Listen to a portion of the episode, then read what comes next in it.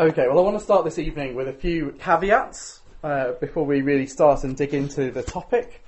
Uh, with any talk like this, there's going to be a few generalizations, aren't they? We can't really talk about every single nuance of a movement as large as Marxism. Uh, I also want to say, secondly, there's five caveats. The second one is that we're talking about Marxism uh, not helping the poor. That's Marxism not helping the poor. So we would have sung lots of songs about helping the poor. The Bible commands us to do that and to care for the underprivileged. And if we don't agree with Marxism, that's no excuse not to actually care for underprivileged people and poor people. Third caveat I want to make is that everyone is free to make their own political opinions. I'm not trying to tell you this evening how to vote. Next week, we're going to be doing Jesus versus capitalism. So I'm not trying to take sides. Uh, both sides have their pros and cons and uh, you just have to balance this with what we hear next week. Uh, so I'm not proposing a ban on Marxism. I'm not suggesting that you cannot be a Marxist and a Christian. But I will suggest this evening that you can't be a consistent Marxist and a consistent Christian. Having said that, nobody's consistent, are they? We often hold these things together. Fourthly, I'm not going to take on the various expressions of Marxism. Uh, this is a quote from Tony Benn, uh, it said it would be as wrong to blame Marx for Stalin's tyranny as it would be to lay the blame on the Spanish Inquisition on the teaching of Jesus. So I'm not just going to attack the way that it's, it showed itself in history, uh, because that would be really quite easy with, you know, different expressions, but that's not really getting at the argument, that's just showing how people have used it for their own ends. All I'd ask is that if you're here exploring this evening, is that you do the same with Christianity, uh, and don't take the expressions of Christianity uh, as being a disproof of the theory. And then the last caveat I want to make is that when I say Marxist, please don't hear Labour or Social Democrat. Um, I was reading the book that uh, Richard and Dan lent me, and it points out very, very clearly that British, the British Labour movement has a lot of different influences. Uh, one of them is Marxism, but one of them is Christianity as well. Uh, but the reason that we're talking about Marxism this evening is it's been in the news. The leaders of the Labour Party have been talking about it, or at least people have been asking them about it. So that's why we're talking about it this evening. So let's do that. Let's talk about Marxism.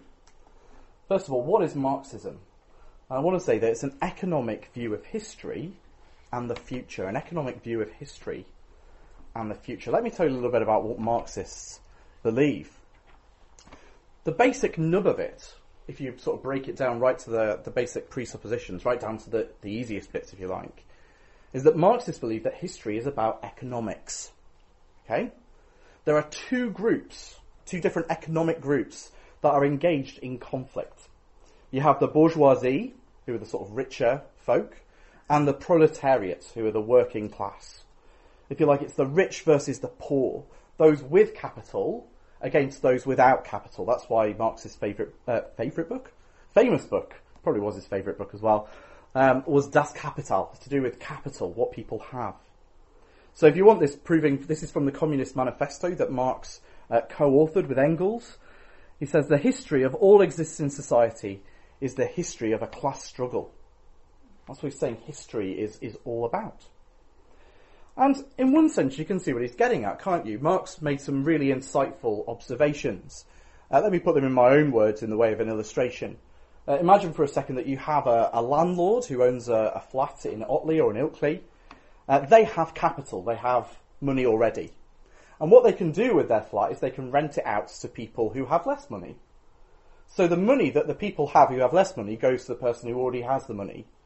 And they get nothing other than the flat. They don't actually get possession of the house eventually, they're just renting. So the way it goes is that the person who doesn't have capital loses what they have. The person who does have capital gets more. Uh, or if you want to think about it like a factory owner, the owner of a factory doesn't do the hard work, but he gets the proceeds of the people who do the work in the factory. They get a wage, but he gets far more than they do.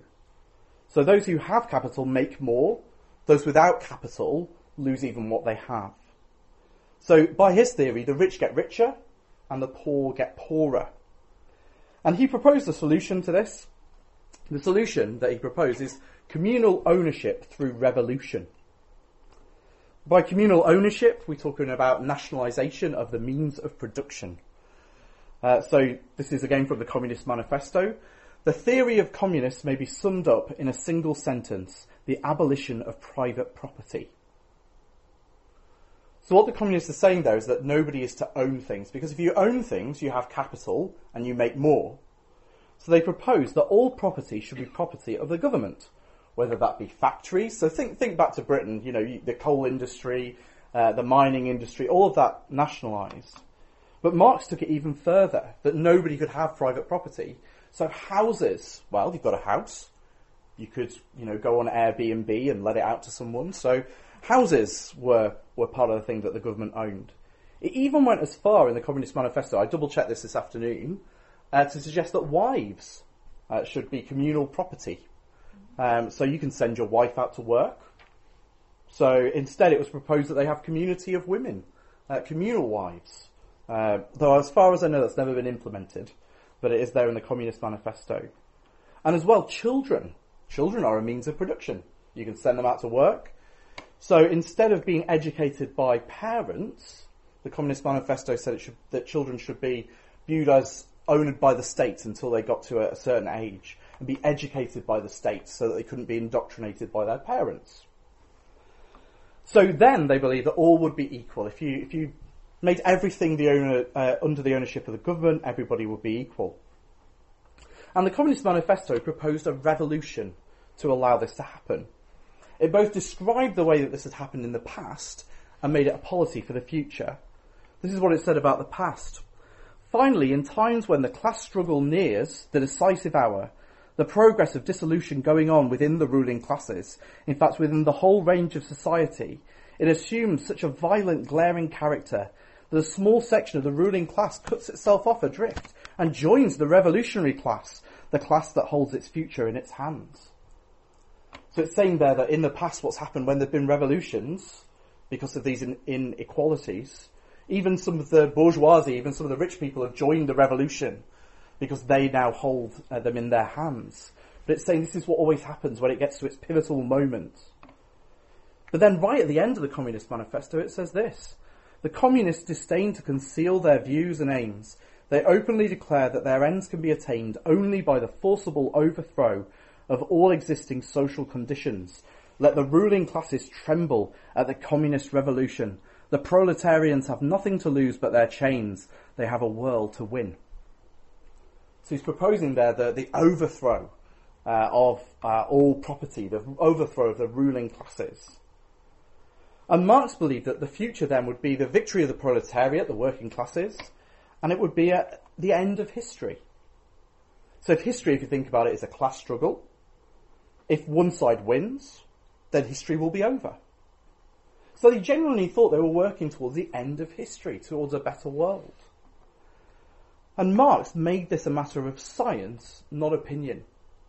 Marx put this forward as a, a theory that he'd worked out scientifically. So to oppose him was not to oppose a matter of opinion, but to oppose science that had been worked out. So Marx took a political ideology and made it science. But I want to argue as well that what Marx did was not only make science, but make a religion. Marxism, another way of looking at it, is an atheistic religion. It's atheistic because that's the way it's always been expressed. Again, from the Marx in Das Kapital, he said, uh, as in religion, man is governed by the product of his own brain, so in capitalistic production, he is governed by the product of his own hand. So he's saying that religion is a product of man's brain, uh, not something that's revealed. And that's why all across the world it's always been imposed as a, a, a an atheistic uh, policy. But I want to argue as well, it is a religion, even though it's got no God. Because it has its own gospel, doesn't it? What's the problem? Well, it's injustice caused by wealth, inequality. What's the solution? Well, it's not Jesus dying on the cross, it's revolution. What's the result? Well, it's not heaven, it's a communist utopia, it's the end of history. Marxism has its own prophets. Marx, Engels, uh, Engels, Lenin. I mean, put your hands up you've ever seen a picture of the tomb of Lenin. You've seen that with him sort of like laid out on the. You couldn't get a more sort of religious thing, if you like, could you? It's almost like a, a shrine to Lenin. It has prophecies, the revolutions across the world that were predicted, the end of history that would come at the end of the class struggle. It's got sects within it, Leninists, Stalinists. It's got devotees, people who would die for their convictions. Uh, there's probably no other cause other than religion across the world that has had so many people die for its cause. Now, this is partly because of what we saw last week that as people, we're prone to make religions out of anything. Uh, but Marx, I want to say, did something a bit different. He geared it this way. Marx took economics and turned it into a religion, an economic view of history and the future. And it's not just Marx, though, that, that bought this. Someone has said that really the rest of history has shown that Marx won the argument. Because people think now uh, the primary mould of our, our, world is economic. So if you asked, you know, uh, 200 years ago, how's your country doing?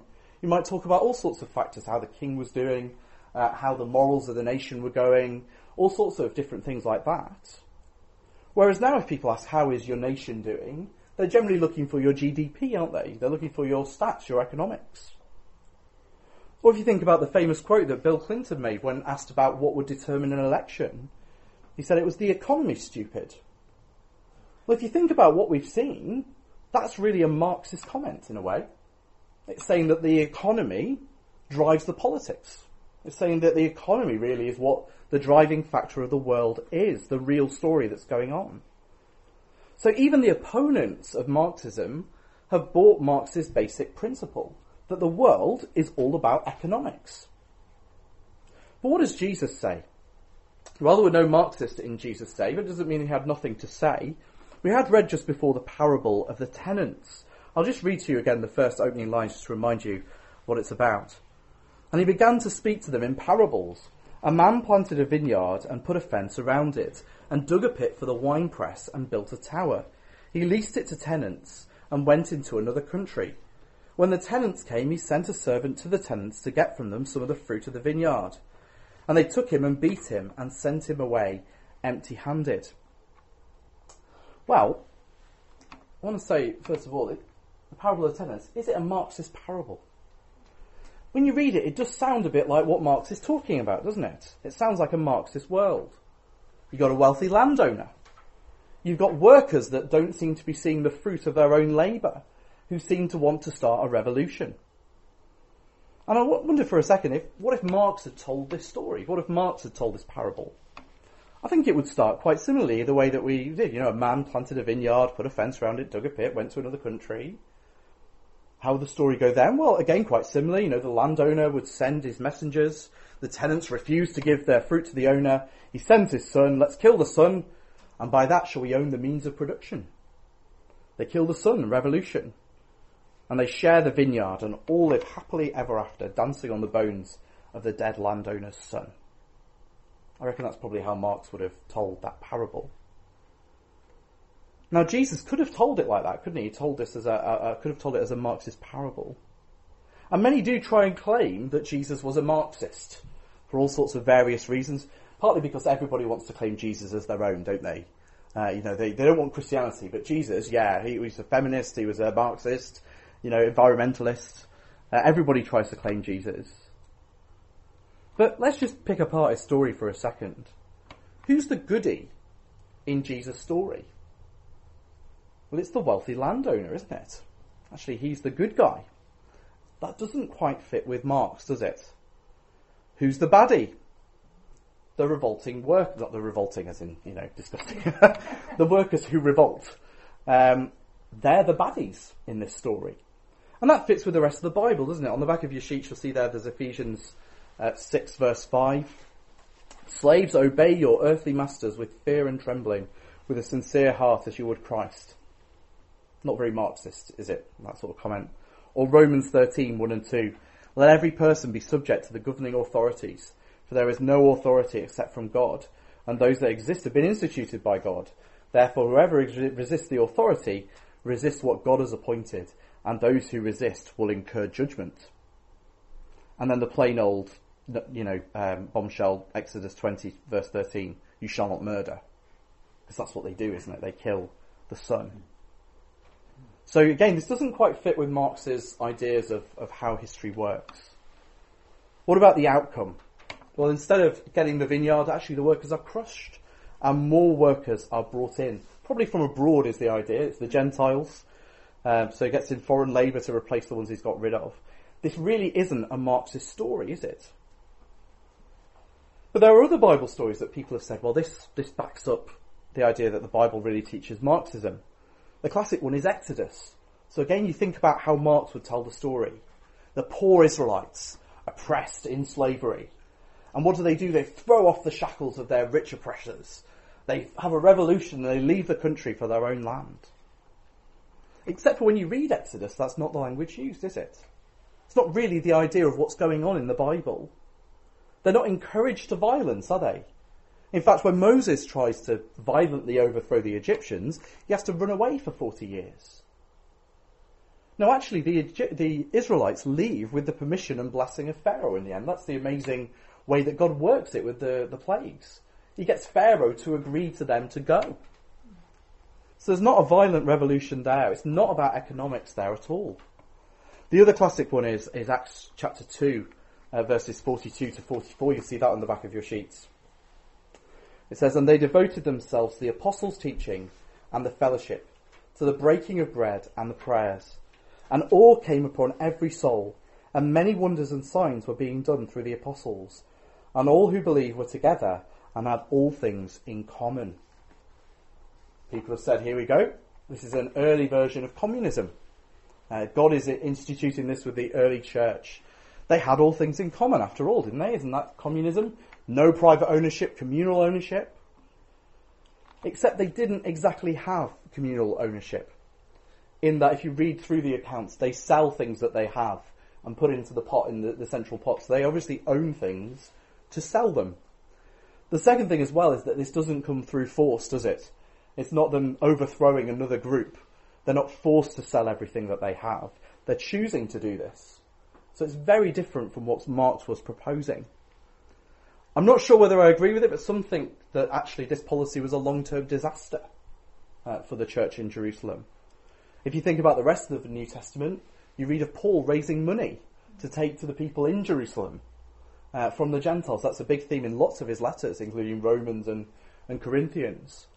Why is he having to raise money for these people in Jerusalem? Well, one idea is that actually that this didn't really work very well. They certainly didn't keep this going for a long time. So I don't want to push this too far because these aren't there to teach us about economics. They're actually there to teach us something else. And that's our third point. The parable of the tenants. A theological view of history and of the future. I want to argue here that what we've actually got here in the parable of the tenants is a theological view of history. So Jesus' view of history here is very different from Marx.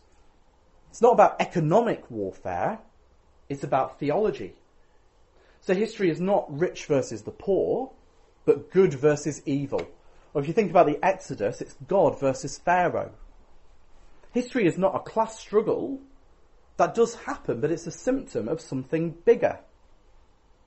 What I'm saying really here is that it's not the essence of history. That's not what history is about. So I agree with Jessie J, if you've ever come across Jessie J, that it's not about the money, money, money. That's there, but it's not the main point. It'd be a bit like watching Titanic. Have you've seen Titanic? It's a few years old, I know. But it'd be like saying that Titanic is, is about a modern day dive to the remains of the Titanic. Now, if you watch the film, that's, that is there. There's the old lady with the diamond. But that's not really what the film's about. It's a sort of side plot, really, isn't it? So there are these issues of economics, but it's not really what's going on.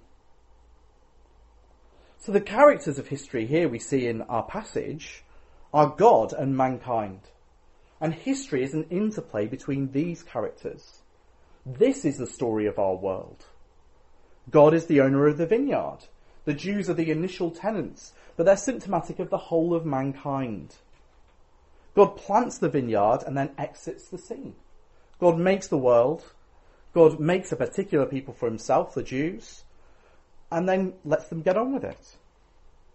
But he doesn't leave them entirely alone. He sends people to the tenants, prophets to call them back to God. You know, people say, don't they, you know, why doesn't God speak to me? Why won't God talk to me? Well, look what happens when God does speak. What do they do to the messengers?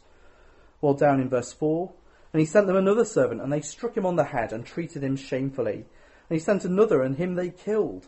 And so many others. Some they beat, and some they killed. Just read the Old Testament. This is what happens, isn't it? God sends people, and the, God's people abuse them. They kill them. They beat them up. Moses, for example, did not have an easy time, did he, with the Israelites? So God sends them to turn them back to Him, and then God finally sends His Son. Jesus Christ comes into the world, and you think, right, this will sort it out. But they do exactly what they've done before. They plot to kill Him, and they crucify Him, thinking that that will lead to victory, thinking that that will mean that they're in charge. But the story ends with the owner returning and destroying the tenants and handing the vineyard over to others. Showing there that God's plans move primarily from the Jews to primarily to the Gentiles. That's God's view of history. That's Jesus' view of history. That's what history is all about. It's summed up by God making the world, speaking to his people, then rejecting him, him sending his son, and then rejecting him too. And then giving the vineyard over to others. And it's not just Jesus' take on it. We won't look at them now, but Acts 7, Hebrews 11, Nehemiah 9, all of these point to a theological reading of history. That the main point of our world, the main story of our world, is not an economic one. Let me give you an illustration from history. This is a question I don't expect any of you to know the answer to. That's sort of the point. Um, but who was the biggest economic power after Solomon? in the nations of Israel and Judah. Who was the biggest economic power after Solomon? Any ideas? You're allowed to guess if you want to, or you can just.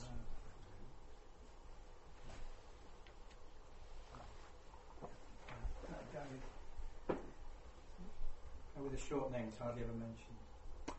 It, that does fit what I've got here. Four letters. Four letters, yeah. Yeah. Omri. Oh, oh Omri. No. Okay. Omri. So if you read history books, if you read books of the history of the world, he was the big guy. He was the one who actually, uh, you know, traded with all different sorts of nations. He's the one who built Samaria, made Samaria the capital of the northern kingdom. Really big deal in the history books. But in the Bible, it gets two or three lines. Actually, his son is the far more famous one, who's Ahab. Whereas the history books give him very little time.